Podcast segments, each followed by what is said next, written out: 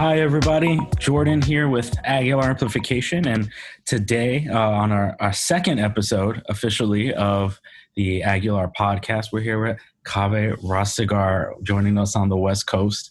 Um, so, Kaveh, thank you so much for joining us, man. We're, uh, we're definitely eager and anxious to talk to you.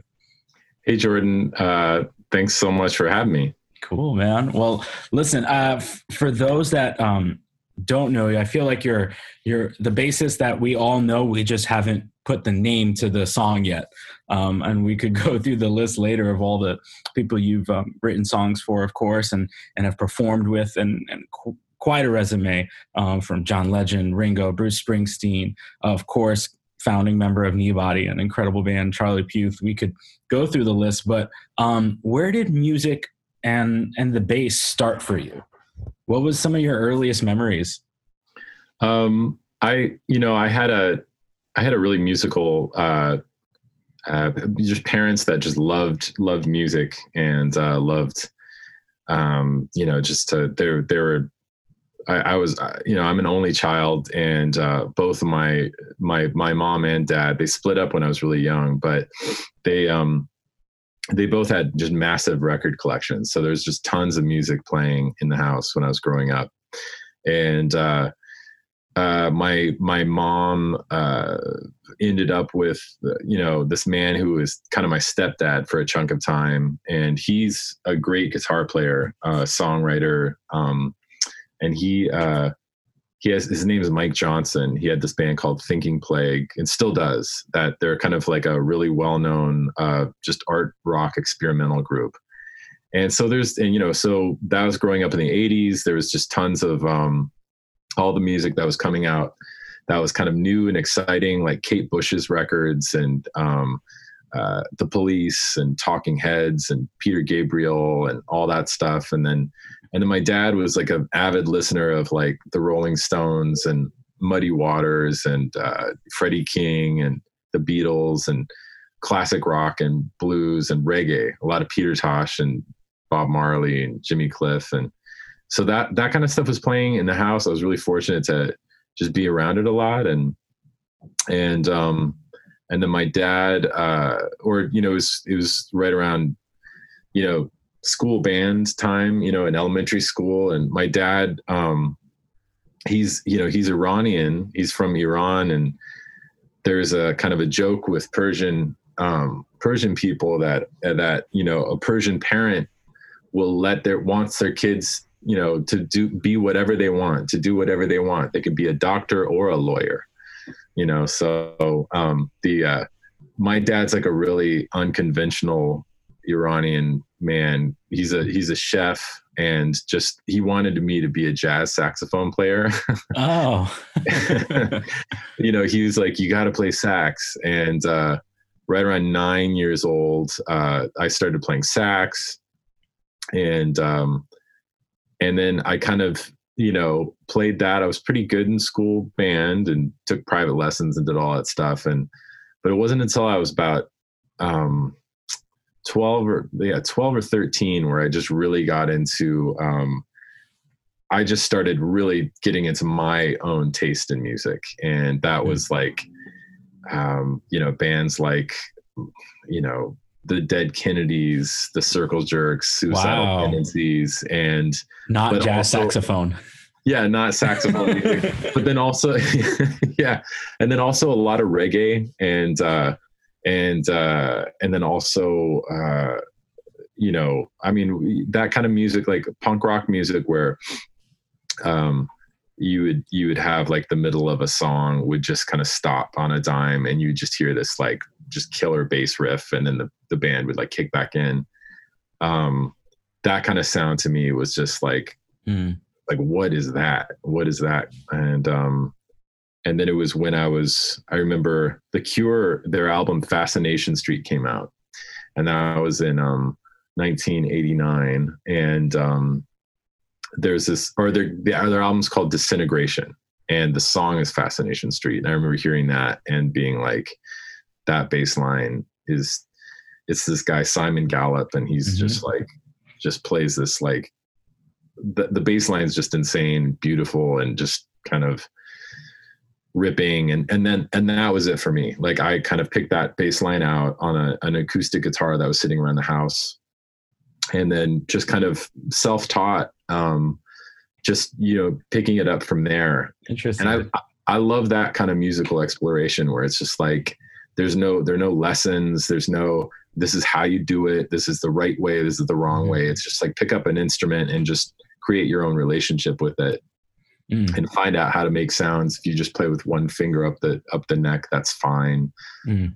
and um yeah so that that was it for me and then i was off and running Would you say I've heard you say in in um, uh, it was another interview I saw on you, and you had mentioned that you know for a lot of these um, songs and albums you were hearing, you were discovering, I guess, after the fact that the bass was such a driving force in the song. Um, is that, I guess, connecting to your songwriting side? Do you still think like that? Is is when you when you track or put down bass parts, are you still you still have that driving mentality? Has it changed? Is that is that a big part of your sound? Would you say now? You know i don't know i think i think as a as a bass player um well i think first like when you go back to um i think everybody who listens to this all the bass players who are listening to this would agree that when they start like when i started playing bass i didn't really realize until until i had the instrument and started making sounds with it i didn't really realize how fundamental the bass is to all of the Mhm. music that i had listened to and how much i kind of just took that for granted you know like Yeah. where like you know this this is you know when you're like for me it was I, I couldn't have picked out what the bass was until i started playing it until i recognized the sound of it.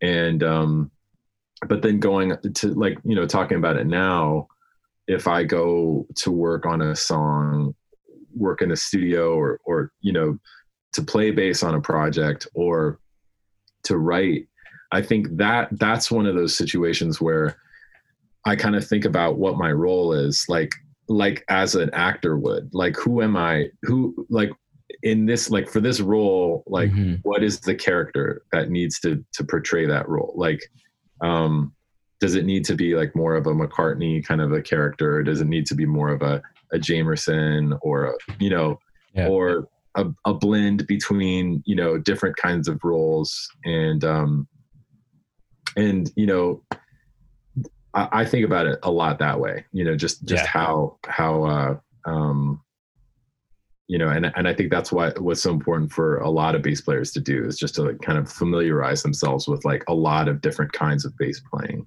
Yeah. Interesting. What what was uh I mean, let's just go through some of who are some of the, your heroes? Who are some of the ones that you heard and you were like, man, I got to put that up, add that to my Rolodex.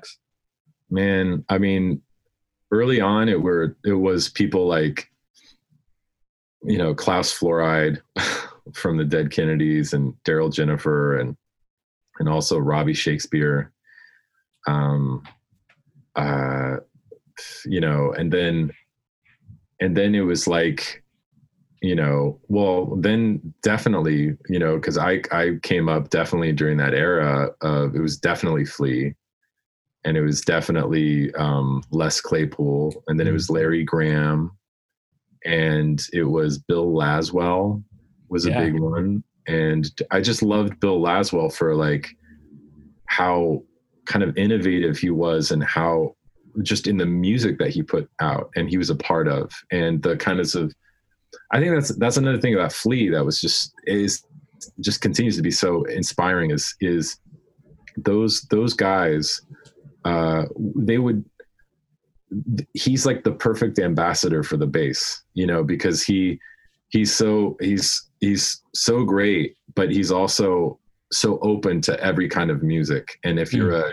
13 year old kid and um when i was 13 and 14 it's like i think not unlike a lot of people it's like you kind of have your tribes of uh, certain people that are into you know back then it was like you were into metal or you were into like you know the grateful dead or you were into you know whatever. And it's like the, you know or you were into to rap and hip hop you know and you wouldn't you wouldn't even like touch that other genre of music. And i just remember uh you know listening you know listening to interviews with Flea and just hearing about his like reverence for like you know Fela Kuti and the Meters and Parliament Funkadelic and yeah.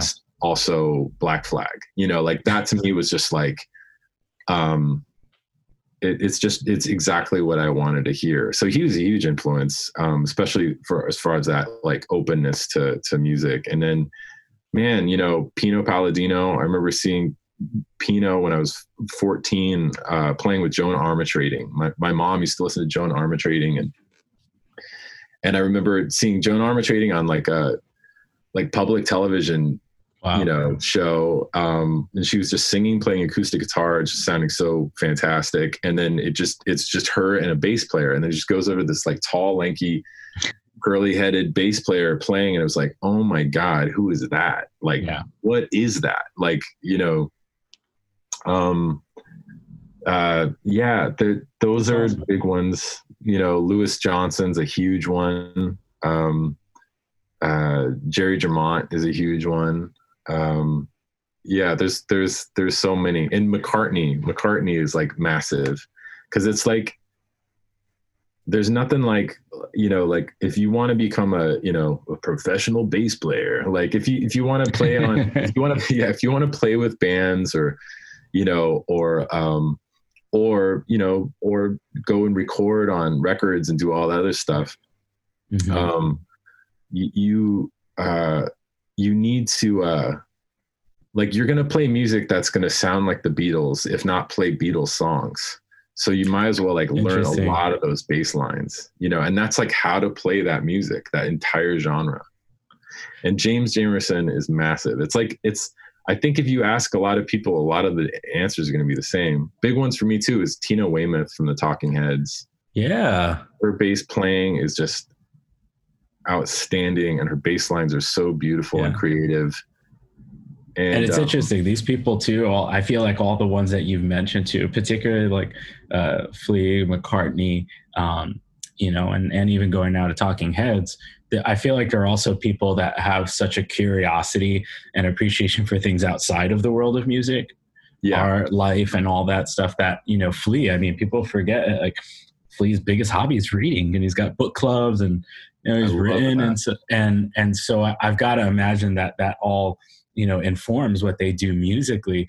Uh, what are uh, is there anything for you too outside of the world of music that you know? Uh, I guess you know fills you creatively speaking i mean i, I love i've always loved to draw and um and you know our band kneebody i would draw a lot of our do a lot of our artwork a lot of the um um some of the cover art and a lot of the um, flyers like early on uh, i would draw all of the flyers and go to kinkos and pass them out and you wow. know just do do that whole thing and I have I still have a lot of them.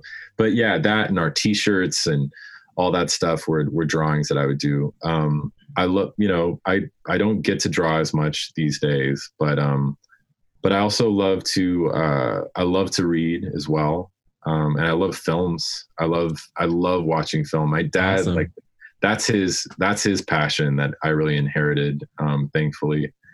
And um, I love to play chess.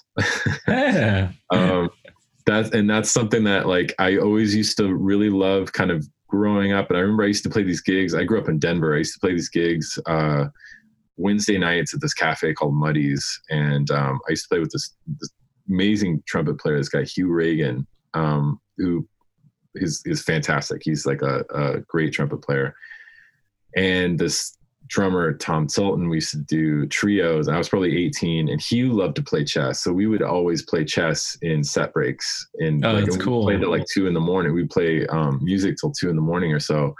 And every set break, we'd sit, and Hugh and I would sit and play chess. And and so these last couple of years, I've gotten back into playing chess, and that's a lot of fun. So that's awesome, man. That's so cool to hear. Well, I, so I guess you know it, it's it's nice. I, I think this is uh, you give me a great progression into um, talking about uh, you know songwriting. You've mentioned uh, Paul McCartney, of course, and and who I think you know, of course, besides a bassist, I mean, uh, his catalog of work um, as a songwriter. Where yeah. did songwriting start for you?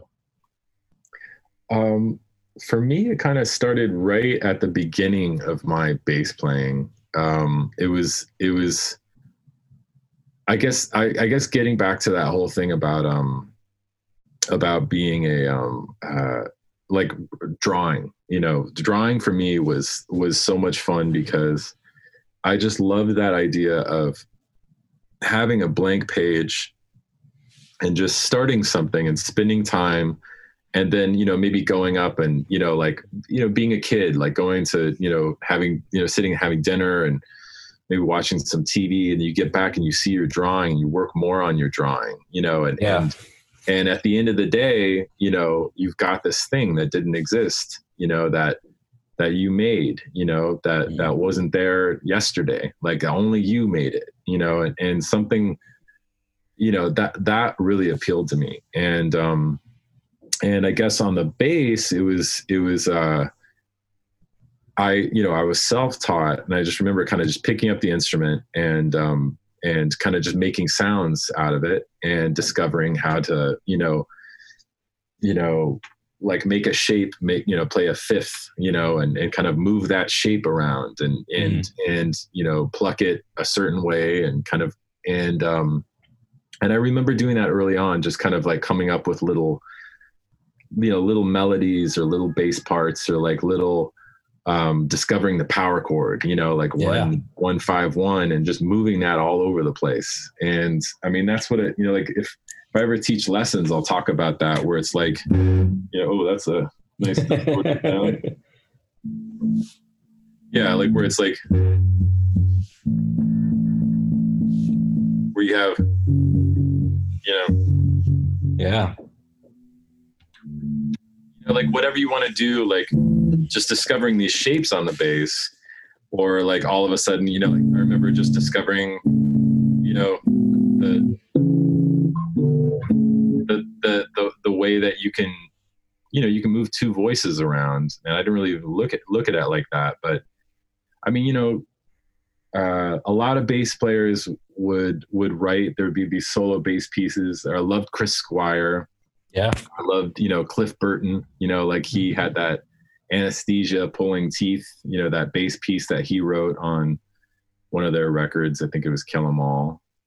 Um, you know, uh, so, so it, it kind of started there, you know, Yeah. um, like early on where it's like just kind of, and I guess you could call that improvising, but it's also just, you know, falling into some things and make, making, making little accidents and mistakes and just finding stuff and and then just hearing it. And then Mm. that helped me kind of discover like make a kind of like trust my perception of the instrument. And then it kind of went on from there. And i remember i remember like a few years later after having started and i was really lucky to have fallen in with a really great group of musicians and around my age and a lot of whom I still play with and I still write and record with and are doing great things. Um, and I remember, you know, like I remember having this feeling when I was when I was younger where it was just like um, writing was like a real like it was a real sense of identity in that like Mm. especially early on like there would be i remember just you know everybody deals with competition and everybody deals with like you know especially when you're young you know like there'd be another bass player that's working on something and and you know and kind of vibing you and and and that competition can be great and healthy but but sometimes it can kind of get you down. And i remember having this for me it was like a coping skill where it was just like no matter what i can i've got my like voice or like the the kind of songs you know like and and they you know whether they're good or bad i like them you know like Yeah, that kind of a yeah. thing like you know and just it's like you kind of have your own little protective island you know where it's just like this is this is something i'm making and that that really helped kind of fuel me especially through the, those kind of like insecure moments where it's like Sure. oh this dude's you know getting all the gigs or this guy's like you know you know whatever like so so and so likes this guy better you know you know there's there's all there's all those those feelings that are just like always happening in music but So Kaveh, how does that like? Uh, so so now you've got that island, and Yeah. you built it up. Um, and I love how you describe it because I think uh, you know identity, you know, um, as a bass player is something probably we don't talk enough about. But I think we sort of disguise it under the finding your sound.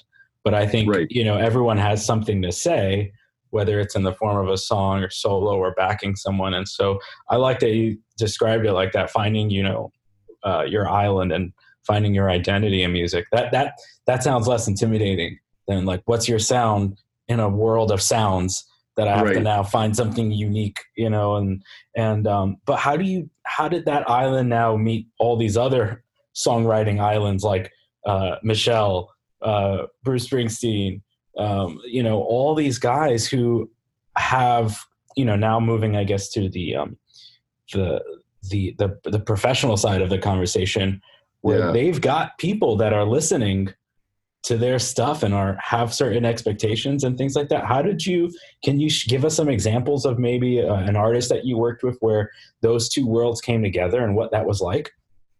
Yeah um it's interesting. So i mean you know there's there's a lot of writing that i do and um but but but I'm also still and I, and I also still love being a bass player. So some of these artists that you're mentioning are people that I've just played bass with, you know, and and uh, like am happy as you know as could be to get to play bass with them. Um, uh, so I guess um, and and on that on that tip, like that that's that's an interesting thing for me that I had to navigate was that road where it's like so I had done a lot of development in that way of just kind of like, you know, cr- you know whatever it is like you know creating what i thought was my sound but you know like you always look back on yourself at certain ages and you just you could you know for me i wince you know like it's like oh god you know like because you just know what you thought and you know what you thought you knew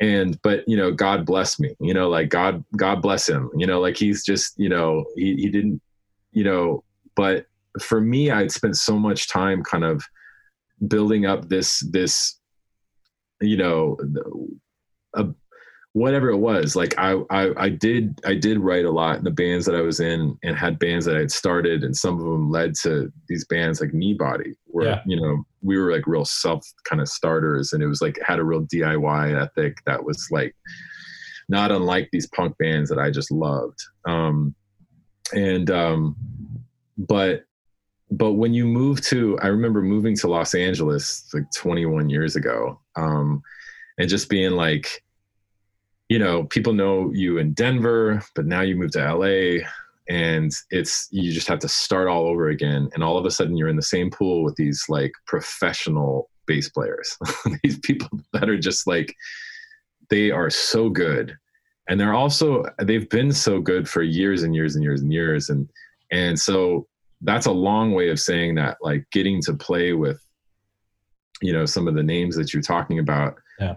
Like i just like i create my you know i, I create my own island my own feeling of of what makes me feel good. But i also have to i can't neglect and i remember just doing a lot of catch up work when i moved here where it's just like well i got to finally like transcribe all those people that everyone talks about because that's who want people want to play with. They don't want to play like if you're if you're gonna be a um you know a supporting member of somebody's project you want to be able to play like the you know you want to be able to play the music like they want to play it. And and you want to you want to sound like their heroes and you want to sound like their old bass player. You know like you want to you want to be able to play like that and it's like it's a really lucky feeling to finally get to the place in your career where it's like you hopefully get hired for both. Like you can do you can play like you know uh you know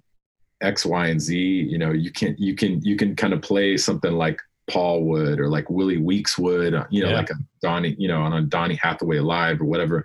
But hopefully you're also being hired for what you bring to the table and what you kind of bring into it. And that's mm-hmm you know that that for me took a long time to get to you know that kind of that kind of a thing and um so of the ones that you've done songwriting with um uh if you can share us uh, with us a little bit about some some highlights throughout the years for you uh working with some people Is there any ones in particular that stand out?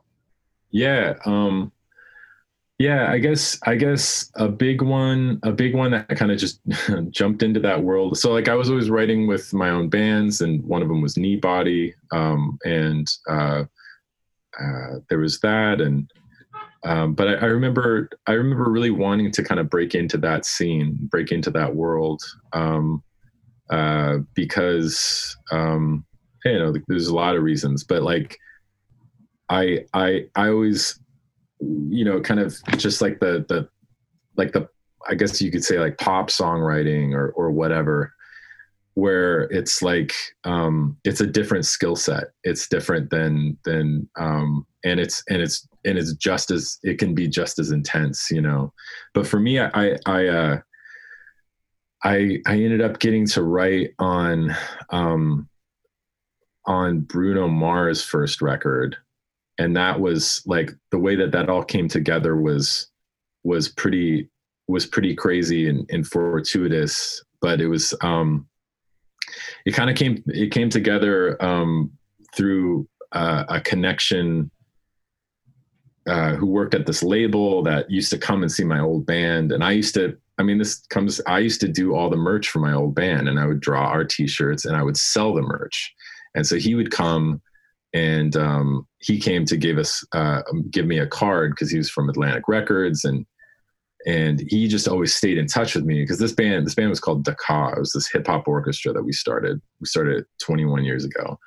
70 piece orchestra and we would play you know we ended up playing disney hall a bunch and we did new orleans jazz fest and it was like this kind of like it was a real scene here in la and anyway this guy he would always hit me up about um uh he would always hit me up asking for musicians, like because he knew I was part of this orchestra. So he's just like, Raphael Saadiq is working in the studio, or Lucy Pearl is working in the studio. That we need a tuba player. I know you know a tuba player, and I would be like, yeah, sure. That's awesome.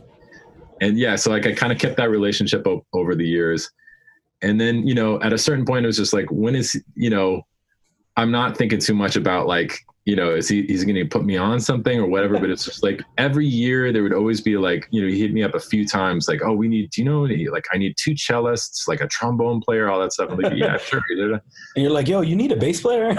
yeah, I, I, I never really, I I never really went there with that.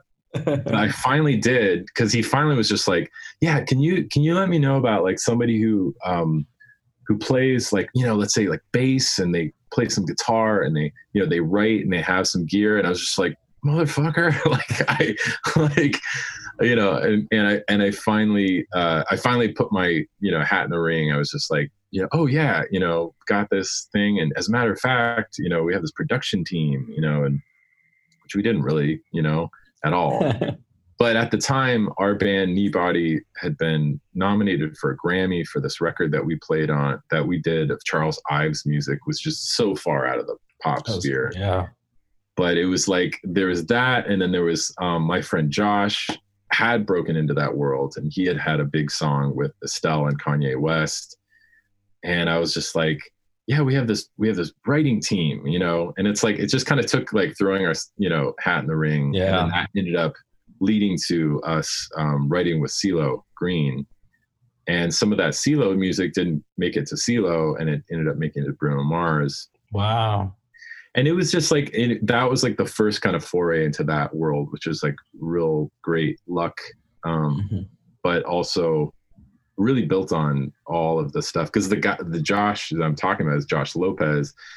And he was, we started playing music together when we were 15 in Denver. Mm-hmm so um, that was a big thing. Like that kind of just got me into that world. I remember that was just really like a lot of my more creative music, jazz oriented friends were moving to New York at the time. That was about 10 or 11 years ago. They're moving to New York. And I, you know, I was just like, do I have to move to New York too? Um, but I remember just really thinking, no, I want to stay here in Los Angeles and like really invest in the, the music yeah. world here. And for those that like aren't familiar with, you know, um, what writing in that world is like, how did you, um, especially with like Bruno, uh, tell us a little bit about what that writing experience is like. When I so you've you finally put your hat in the ring. You guys are getting the opportunity to do some of this, and and starting with CeeLo and then making that. But um, do you I guess kind of going back to your island analogy, you know, how do how do how did you bring that island into now that group of other artists and other you know people, producers, things like that, and say, okay, here's what Kaveh could bring to the table. Did you guys kind of come in with a clean slate? Did you say, all right, I kind of I kind of have a sense of what we could do with this. Let's just start shooting stuff out. Did the relationships that you have with the musicians you're working with, like did some of that stuff come naturally?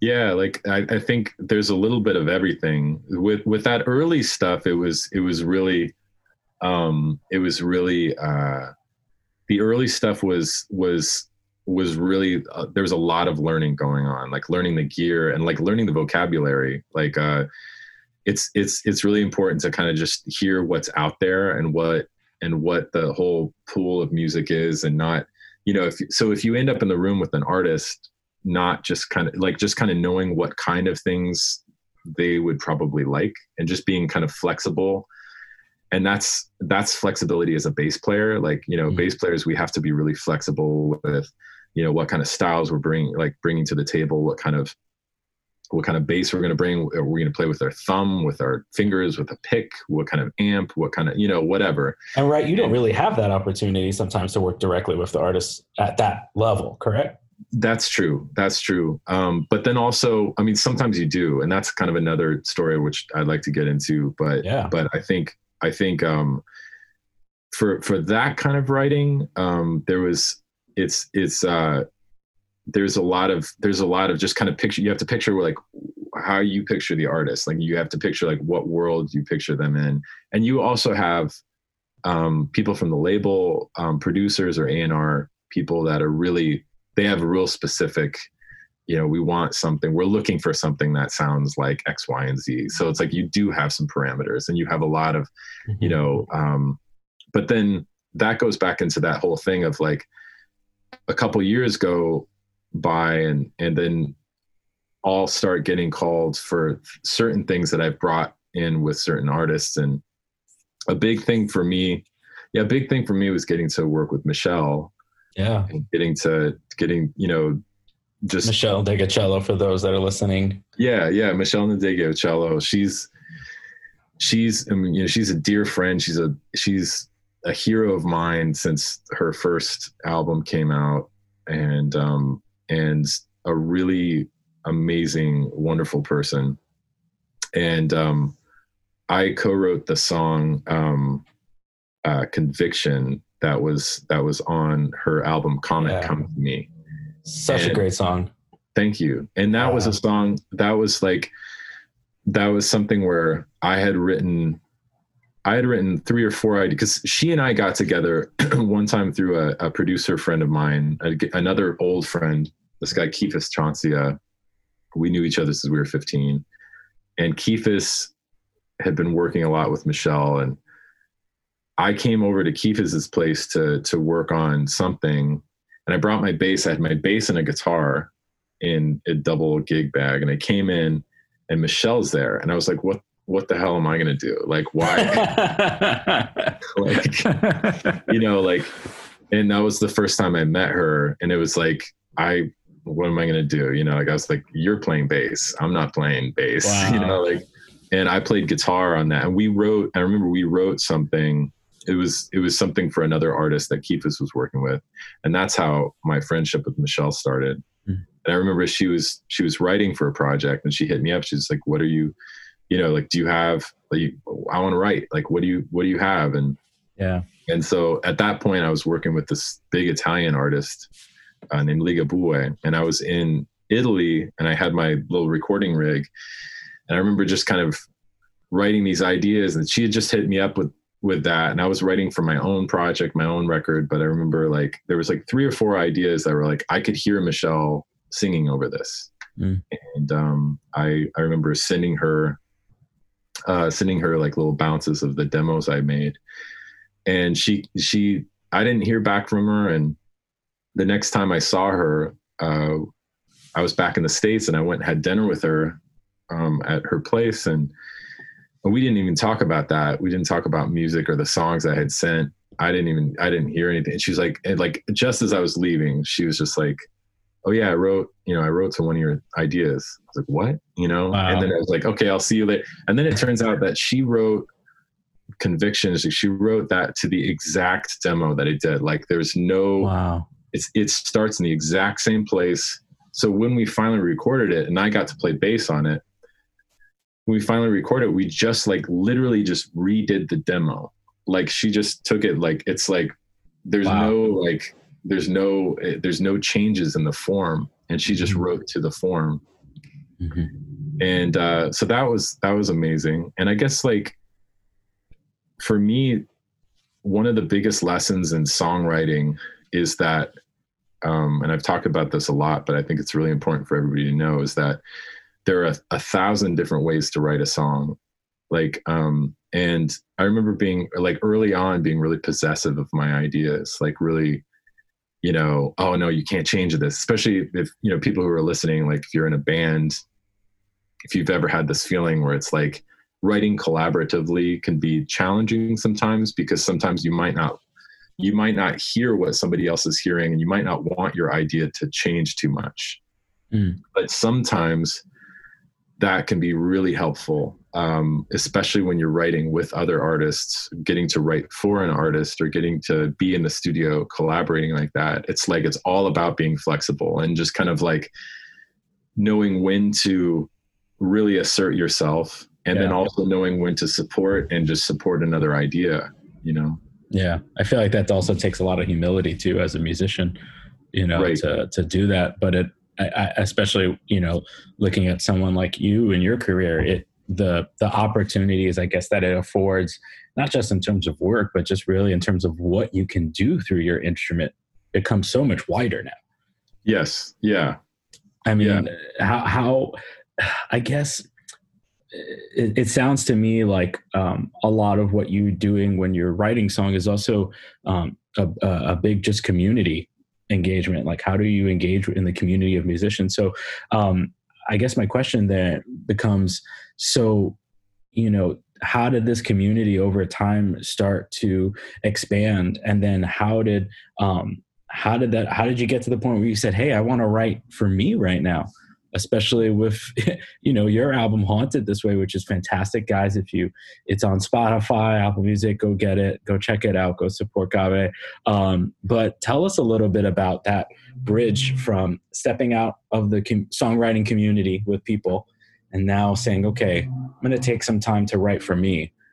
Tell us a little Yeah. bit about that Yeah, I mean, it it was it was always a real desire to to be able to do that, and I was always so inspired by my friends who had who had made their own albums, um, and inspired and kind of intimidated to kind of put my own voice out there, and that Mm. that can be it can be really nice to, um, and kind of comfortable to be a sideman because you're kind of always hiding behind the uh, some somebody else's vision, you know yeah and you've got this kind of like um you've got that convenient foil where you can just be like Mhm. yeah well you know th- you know i want to make their thing great and it's their face that goes on it and their name that goes on it so um i just yeah i just remember being like you know i mean my my uh my dear friends and uh endless source of inspiration and everybody's inspiration nate wood um Yeah. drummer for kneebody i remember he made his first record when he was the one man band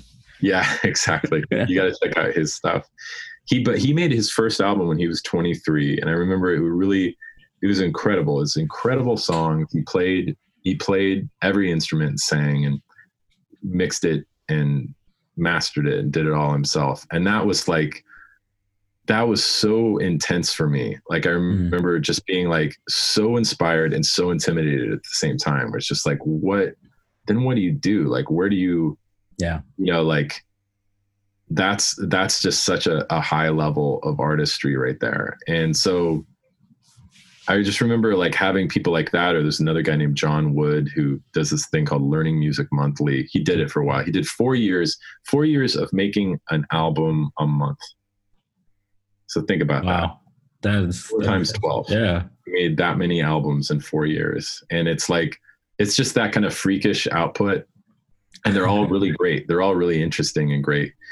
Um, so for me, it was just really, it just felt it was it was intense to kind of finally make a record and and um and uh but it felt so liberating to to finally sit down and and finish ideas for me it was like finishing yeah. things because i had tons of ideas built up and i had tons like the album haunted this way i made two albums i put out two albums in two years the first album i put out was light of love mm-hmm. And the second one was haunted this way. But haunted this way the music had already been written. It had, it had, be, had been written years before. And for me finally coming around to like finishing it was was a big challenge. Wow. and that's and that's that's what I, I like I, I want a lot of people to take away from from from this is is just like the the act of finishing something is like is is key you know because it's mm. like you can have thousands of ideas in your mind and on your hard drive or whatever but it's like you need to finish it. You need to just step away from it. It needs to be done. You need to put it out. And that just felt so good to finally like mm. you know you put you know you put yourself out there. Like you put out your first record you put out your next one. Hopefully you work on another one. And it's just like if you have that d- desire if you have that you know that that feeling that you want to you yeah. want to express yourself so it's it's been really liberating to just just finish something it yeah. almost sounds too like a, a real full circle experience, especially considering where our conversation started and and finding your identity as a musician through songwriting, yeah. working, and then doing it for others, and now at the back end, you know, complete like you said, fin- finishing it, getting it yes, done. Absolutely. And, uh, and so I, I guess my question then, you know, is like, how, uh, what's next? Uh, now that you've gotten this project, do you find yourself creatively freed up to now um, either write new or differently or like where, where's yeah. Kaveh after that? Yeah, I mean, I think um, I, there, there's a couple of other uh, songwriting uh, experiences that have been really, really incredible for me. And some of like one of them was getting to getting to work with some of my closest friends on writing and recording and producing, co-producing uh, the last De La Soul record.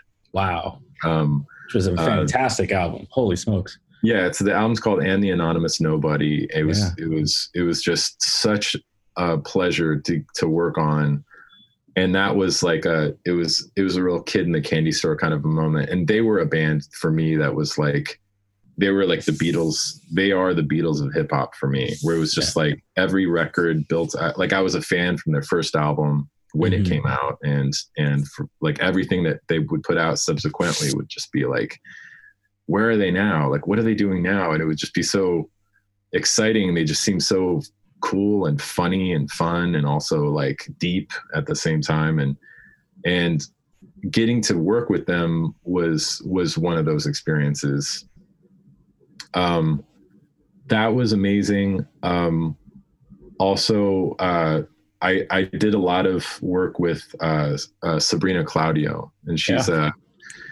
she's a fantastic talent, um, fantastic artist. And on her last two albums, you can really hear my bass playing and also my writing as a bass player. Um, her her single uh, "Truth Is," which is the the title of her album, is is uh, was just written by by myself and her and Julia Michaels and I was playing just just the electric bass, and you can hear it. You can hear it in the song. Um, uh, so yeah, like getting to getting to write like that has been incredible. There's the song "Collide" that was um, um, the the the first single from the the film Queen and Slim that came yeah. out last year. Mm-hmm. That was another song that was written written on the bass um, that I that I wrote on the bass. Like that riff is a bass riff, um, and um, so for me, I don't know, like I, where I see myself going, like I just want to continue kind of doing what I'm doing, you know. And um, it's been it's been an incredible kind of journey through and you know it continues to be and it's it's it's still really inspiring and exciting you know so for bassists that are listening to this, you know, who are um, who are some people in your opinion, some some of just the if you had to give, you know, the top three, five, whatever the number is, uh, who are the people that we should be going and immersing ourselves in when it comes to songwriting? Who are some of your favorite songwriters that you say you just you got to get into this? Um, Stevie Wonder. Yeah, Stevie Wonder is is everything. He he plays every instrument and it's just got such a deep um, and he's just got so much joy and pocket and depth in all of his music. Um, Stevie would be the biggest one. Um, and then uh, another one for me would be uh, definitely the Beatles. Um, another one would be uh, Joni Mitchell. Um, another would be um, Elliott Smith was a yeah. big influence. Yeah. and um, how like i guess as a basis like you know a lot of times i think sometimes we'll listen to these things and we'll of course be attracted to what we're hearing that is from our instrument but um in your opinion i guess how how should we be listening also to some of this music differently because i could say like you know stevie wonder i mean so many of us right have learned so many of those uh, key bass lines you know throughout the years and um but what what is a fresh approach that we could take? What are some of the things we should be listening for, um, especially if you're someone who maybe wants to dive into the world of songwriting and you've never, you know, tapped into that part of, you know, you musically? Um, what can we do? Well, I guess I, I, I think I think you can do a few different things to kind of strengthen that muscle. Like one thing you can do as a bass player is um, one thing that was really helpful for me um, was as a bass player is just kind of like um, learning, you know, and and for me it kind of can't happen later. Like some some bass players do this like first thing in their in their development. For me, it was really it served me later to kind of like transcribe songs and um, create kind of like a um, um, uh, like a two voice, two or three voice kind of like uh, solo version of the song. Um, that just kind of it was a fun challenge on the instrument, um, and it was also like led to some cool, you know, like uh, technical li- limits and challenges. You know, like so like taking like, you know, John John Lennon has a song "Jealous Guy" and Donny Hathaway played it live, and you know, just kind of like working on like you know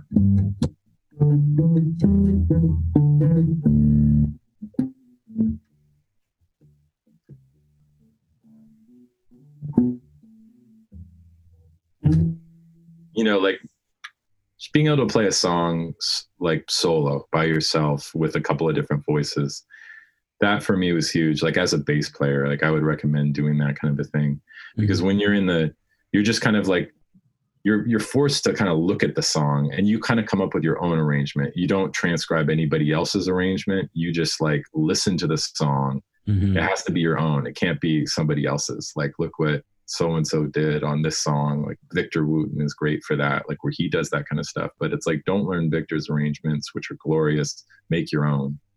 Mm. That helps you to kind of create your own problems and kind of overcome your own kind of things and and I guess that's huge. I would also like learn songs, like learn how to sing a song. You know, um, I got to work with Bruce Springsteen last year on his uh, live Western Stars project, and we they made a movie. Um, I played bass on that on the soundtrack, and I remember when I learned that music, I wrote down every lyric so that when I finally, and this is great as a bass player, if you're ever doing this, like this is good bass player advice, which I wish I would have taken from myself like 20 years ago, you know.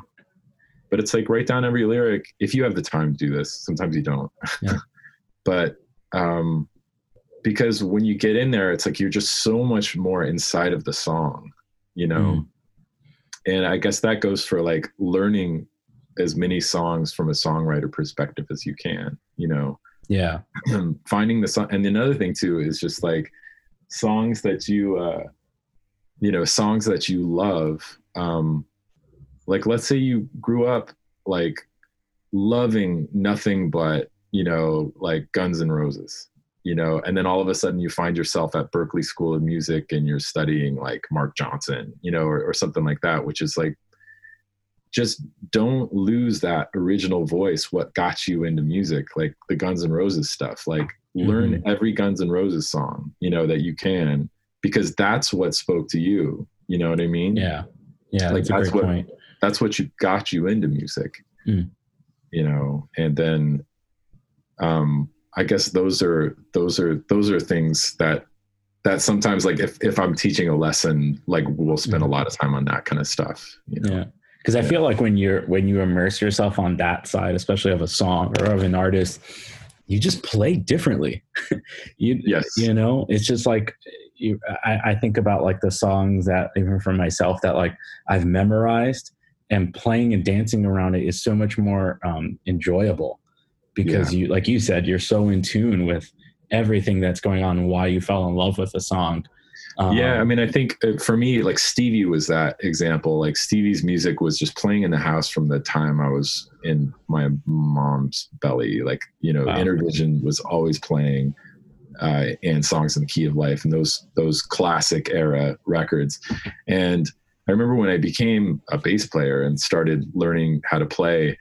I didn't learn those songs. I didn't learn those like those I, you know i kind of categorize it as like dna music like that's your dna like no matter what like that's where you came from mm-hmm. and i remember like i didn't touch that music because it was like it was almost like that wasn't music it was just like it was like earth you know or water or food or sustenance where it's like yeah. it wasn't it wasn't like you know if you're if you're getting into like playing jazz bass like you've got to listen to you know you get exposed to a, a, miles davis record that you wouldn't have you know like you're being told by somebody to listen to this miles davis record.